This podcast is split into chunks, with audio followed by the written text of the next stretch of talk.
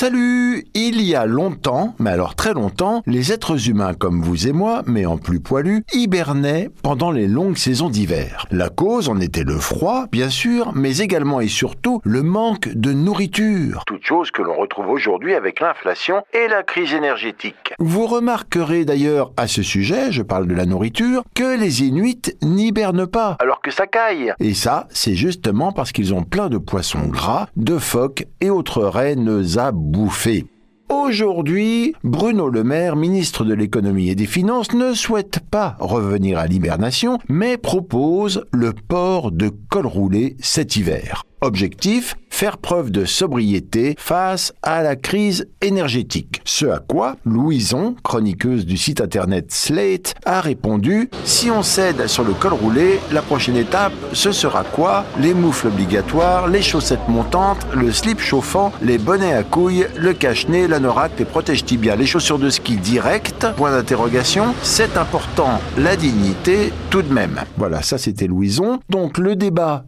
lancé et avec des factures d'énergie qui explosent, nombreux sont ceux qui mettent en place des systèmes ingénieux pour se réchauffer en utilisant d'autres sources que les énergies fossiles ou renouvelables classiques et désormais hors budget. La sobriété énergétique et ses conséquences en hiver, c'est tout de suite après le générique.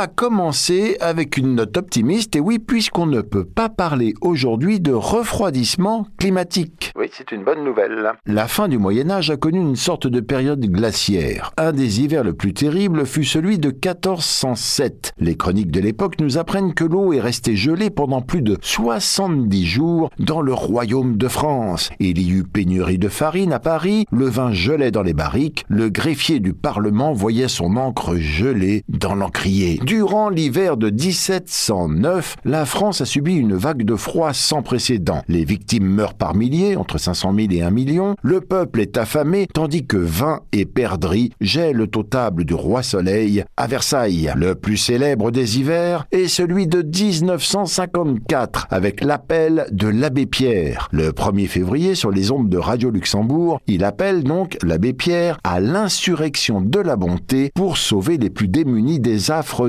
l'hiver. Pour clore ce chapitre et afin que vous puissiez relativiser, la température la plus basse enregistrée à la surface de la Terre a été relevée non pas en France mais en Antarctique et plus précisément à la base de Vostok où le 21 juillet 1983 il faisait moins 89 degrés. Alors là, oui, je dis oui.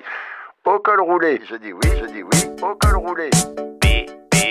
Vite fait, on jette une oreille sur l'évolution du chauffage. De la maîtrise du feu aux panneaux photovoltaïques en passant par le gaz ou l'électricité, l'homme n'a jamais cessé de vouloir innover et perfectionner son mode de chauffage pour son confort. Les Romains ont perfectionné une invention grecque datant du 4e siècle avant Jésus-Christ, l'hypocauste. H-Y-P-O-C-A-U-S-T-E, donc génial pour le Scrabble. L'hypocauste qui comportait un foyer qui produisait de la chaleur et était généralement installé à l'extérieur des demeures et des thermes. Je me demande du coup à quoi ça servait enfin c'est comme ça. Dès l'Antiquité, la cheminée devient incontournable, se substituant à l'hypocauste donc grâce à l'installation de conduits en tuiles positionnés dans les murs. Voilà, on chauffait la maison, c'est quand même plus agréable. Puis, au Moyen Âge, dans certaines régions comme l'Alsace, apparaissent les poêles en céramique. Les poêles euh, poêles. Encore utilisés aujourd'hui. La première installation de système de chauffage central en France remonte à 1877 au château de Pec, Oui, vous avez raison, on s'en tamponne. Le chauffage électrique, de son côté, se développe dans les années 1960 et explose. C'est une figure de style, hein. il pétait pas vraiment. Avec le premier choc pétrolier de 1973, qui a fait augmenter le prix du fuel au profit de l'électricité qui s'était développée en parallèle. Depuis 1990, une prise de conscience environnementale impose au chauffage de se tourner vers des énergies moins chères et renouvelables, répondant aux préceptes du développement durable énergie solaire avec des panneaux photovoltaïques, granulés à bois provenant du compactage des résidus de série, électricité verte, etc., etc. Séquence Émotion. Souvenez-vous de l'école à l'époque de nos grands-parents. Mais oui, ce n'est pas si vieux. La salle de classe était éclairée par une lampe à pétrole. Pour se chauffer, il y avait un poêle à bois au milieu de la classe. Le maître allumait le poêle très tôt le matin et chaque élève apportait une bûche. Sur le dessus du poêle, des plaques permettaient de garder de l'eau chaude à tout moment et de faire réchauffer le repas de midi. Parfois, un paysan qui avait fait une grosse coupe de bois venait à l'école pour donner de quoi chauffer quelques journées. Voilà, ça c'est la fin de la séquence émotion. C'est quand même très émouvant. Bon voilà, j'étais très ému. Alors voyons maintenant ce qu'Internet nous propose comme nouvelle source d'énergie. Parmi les modes de production non conventionnels, le potentiel des déchets organiques est de plus en plus exploité. Aux quatre coins du monde, dans de petites installations domestiques ou intégrées à des systèmes industriels, les solutions pour générer de l'énergie à partir de résidus alimentaires se multiplient. La petite société Maillard-la-Bénaise d'Ille-et-Vilaine, 35, utilise l'andouille et plus particulièrement la graisse issue de boyaux de porc pour créer de l'électricité. Une graisse dont ils font du doux qu'ils fluidifient avec de l'éthanol avant de l'utiliser pour faire tourner leur groupe électrogène. Situé dans la commune de Moissac, 82, Boyer, entreprise industrielle spécialisée dans l'agroalimentaire qui conditionne et expédie des melons, a choisi d'utiliser les 1000 tonnes de melons abîmés et chaque année pour produire de l'électricité. Les melons sont transformés en biométhane, convertis ensuite en énergie électrique et thermique grâce à un cogénérateur. Alors j'ai été voir ce que c'était qu'un cogénérateur et c'est un groupe électrogène doté d'un système de récupération de chaleur. Voilà, alors prenez des notes parce que je ne le répéterai pas. Un producteur de carottes dans les Landes a lancé un projet de valorisation des déchets via une unité de biométhanisation qui a permis de chauffer tout son village. Une brasserie située à l'est de l'Angleterre a décidé d'utiliser les déchets de la fabrication de la bière pour produire de l'énergie à destination du chauffage de nombreux foyers. Selon cette brasserie, les déchets de 600 pintes de bière sont nécessaires pour combler les besoins d'une famille. Un fabricant de fromage situé à Malais-le-Petit, dans Lyon, prévoit de valoriser le lactosérum, petit lait, récupéré lors de la réalisation des fromages. 9000 tonnes par an. L'objectif est de créer du biogaz grâce à un processus de fermentation qui engendre la production de méthane. L'énergie dégagée servira ensuite à alimenter les deux chaudières existantes de l'usine. En novembre 2012, à Krotter-Gersheim, près de Strasbourg, la toute première centrale électrique de France fonctionnant au jus de choucroute a vu le jour. On continue, on continue dans les énergies nouvelles et celle du futur. Des étudiants mexicains ont mis au point un dispositif capable d'alimenter des quartiers pauvres du Mexique à partir de l'eau de pluie, la ryothermie, une technique qui consiste à utiliser la chaleur ou la fraîcheur des eaux d'égouttage pour climatiser des bâtiments grâce à des échangeurs thermiques et des pompes à chaleur, a déjà été adoptée par plusieurs villes européennes. L'urine pourrait devenir le futur carburant pour les voitures grâce à une technique qui consiste à extraire l'hydrogène contenu dans l'urée de notre urine par un procédé d'électrolyse. En Bretagne, un éleveur de porc a décidé de passer immédiatement à la vitesse supérieure grâce aux 4320 litres d'urine produits quotidiennement par ses, produits quotidiennement par ses 360 truies. De quoi J'y arriverai pas. De quoi produire, sur le papier, 216 kilos d'hydrogène gazeux par jour, soit en théorie de quoi rouler 20 000 kilomètres. Voilà, rouler à l'urine de truie. C'est beau, c'est le futur fait rêver.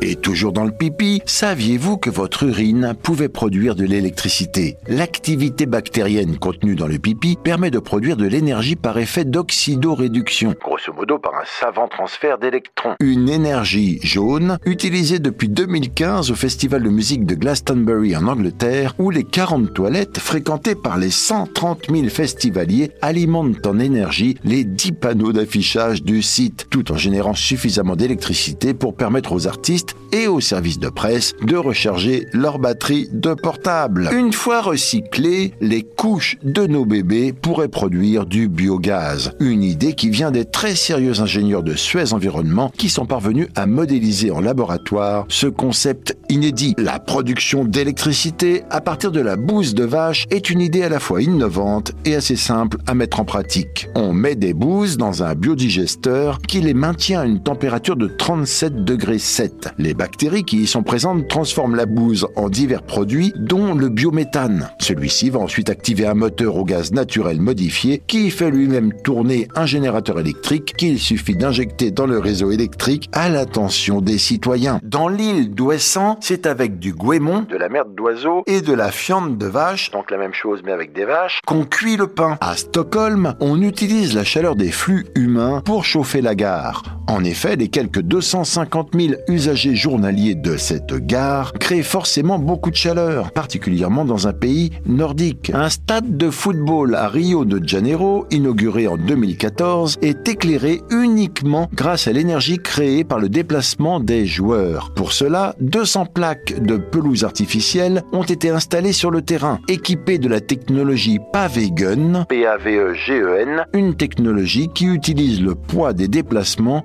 compresser des générateurs électromagnétiques reliés ensuite directement au système d'éclairage.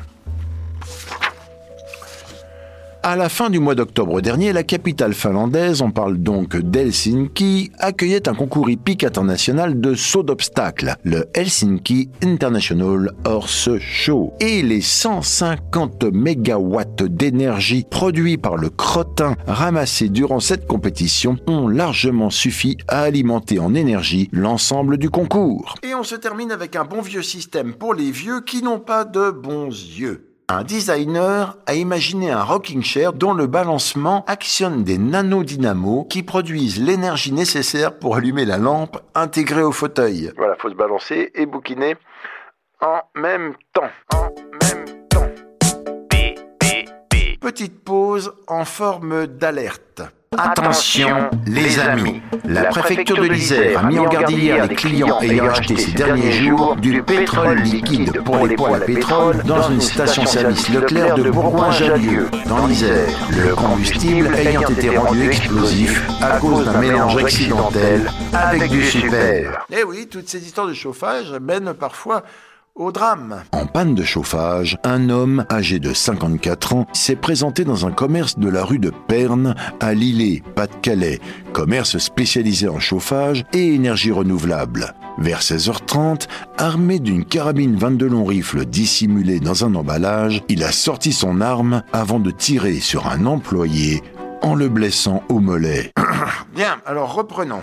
En dehors et en plus de tout ce qui précède, voici diverses sources énergétiques à votre disposition si vous souhaitez vous réchauffer. La bouillotte. Un truc de grand-mère qui existe depuis la nuit des temps, mais qui est toujours d'actualité. Il suffit de la disposer dans son lit quelques minutes avant de se coucher pour bénéficier d'une douce chaleur qui aide à lutter contre le froid au moins jusqu'à l'endormissement. L'oignon.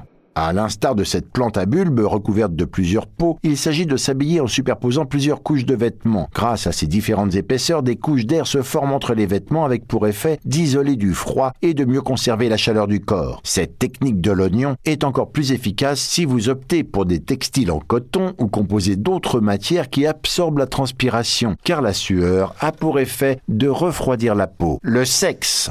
Selon des chercheurs de l'université américaine de Wilkes, avoir une activité sexuelle régulière boosterait les défenses immunitaires et permettrait d'éviter la grippe. En cause, l'oxytocine libérée lors des rapports sexuels. Ainsi, deux rapports par semaine ou plus permettraient de réduire jusqu'à 60% le risque d'être malade. L'amitié. D'autres chercheurs, mais eux de l'université de Toronto, se sont aperçus qu'en cas d'exclusion sociale, les personnes ont plus froid que si elles étaient avec des amis. Lorsque nous sommes des amis, cela nous distrait et nous ne remarquons pas la température de la pièce, nous explique le docteur Ian Wise, psychiatre. La nostalgie. Toujours selon une étude, mais cette fois-ci de l'université de Southampton en Angleterre, l'évocation de souvenirs agréables réchauffe le cœur, mais aussi l'organisme. Tim Wildshot, conférencier à l'université et co-auteur de l'étude, précise On s'est rendu compte que la nostalgie remplit une fonction homéostatique qui permet de s'autoréguler quel que soit le milieu extérieur en autorisant la simulation mentale d'états de bien-être vécu, notamment de confort physique. Dans ces cas-là, cela nous permet de nous réchauffer ou d'augmenter notre tolérance au froid. Alors c'est très beau. Eh oui, c'est beau. Bien, alors tout ça c'est très beau, mais si, malgré tout ce que je vous ai rappelé ou appris, vous avez encore froid, c'est que...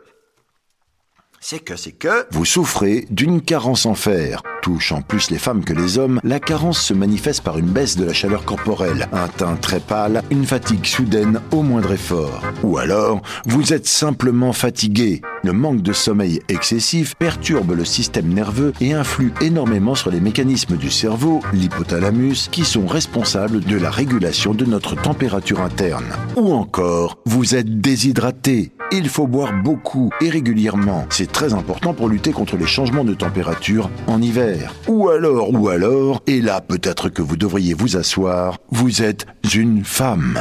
Une étude américaine a démontré que si, chez les femmes, les organes vitaux avaient une température légèrement supérieure à celle des hommes, la température mesurée de leurs extrémités, mains et pieds, était en moyenne un degré et demi inférieure. Ce qui signifie que chez la femme, la différence entre la température des organes vitaux et celle de ses extrémités serait beaucoup plus importante que chez l'homme, ce qui pourrait expliquer une certaine frilosité féminine. Attention, attention à ne pas trop chauffer votre appartement ou votre maison parce que lorsque vous passez d'une pièce chauffée au froid de l'extérieur, cela entraîne un changement dans vos vaisseaux sanguins et peut déclencher un syndrome de Raynaud. R-A-Y-N-A-U-D. Un trouble temporaire de la circulation du sang, essentiellement au niveau des doigts. Durant les crises, ceux-ci deviennent blancs et insensibles, voire bleus et gonflés, avant de reprendre leur aspect normal.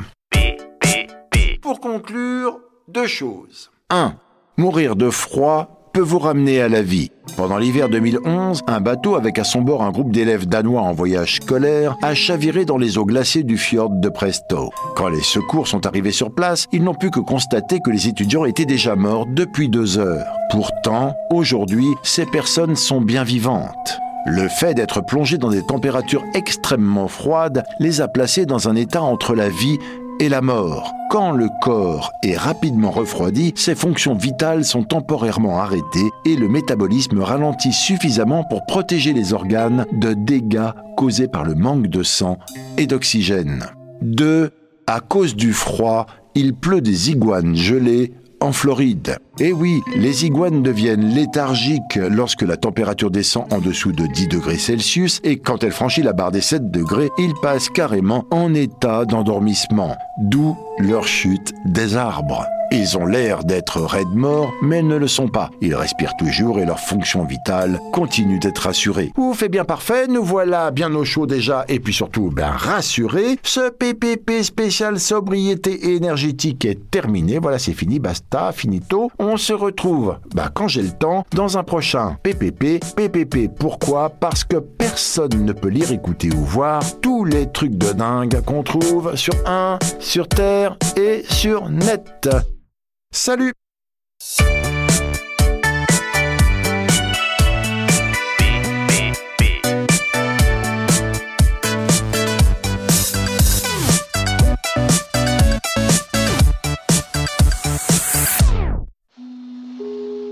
C'était une émission du Poste Général.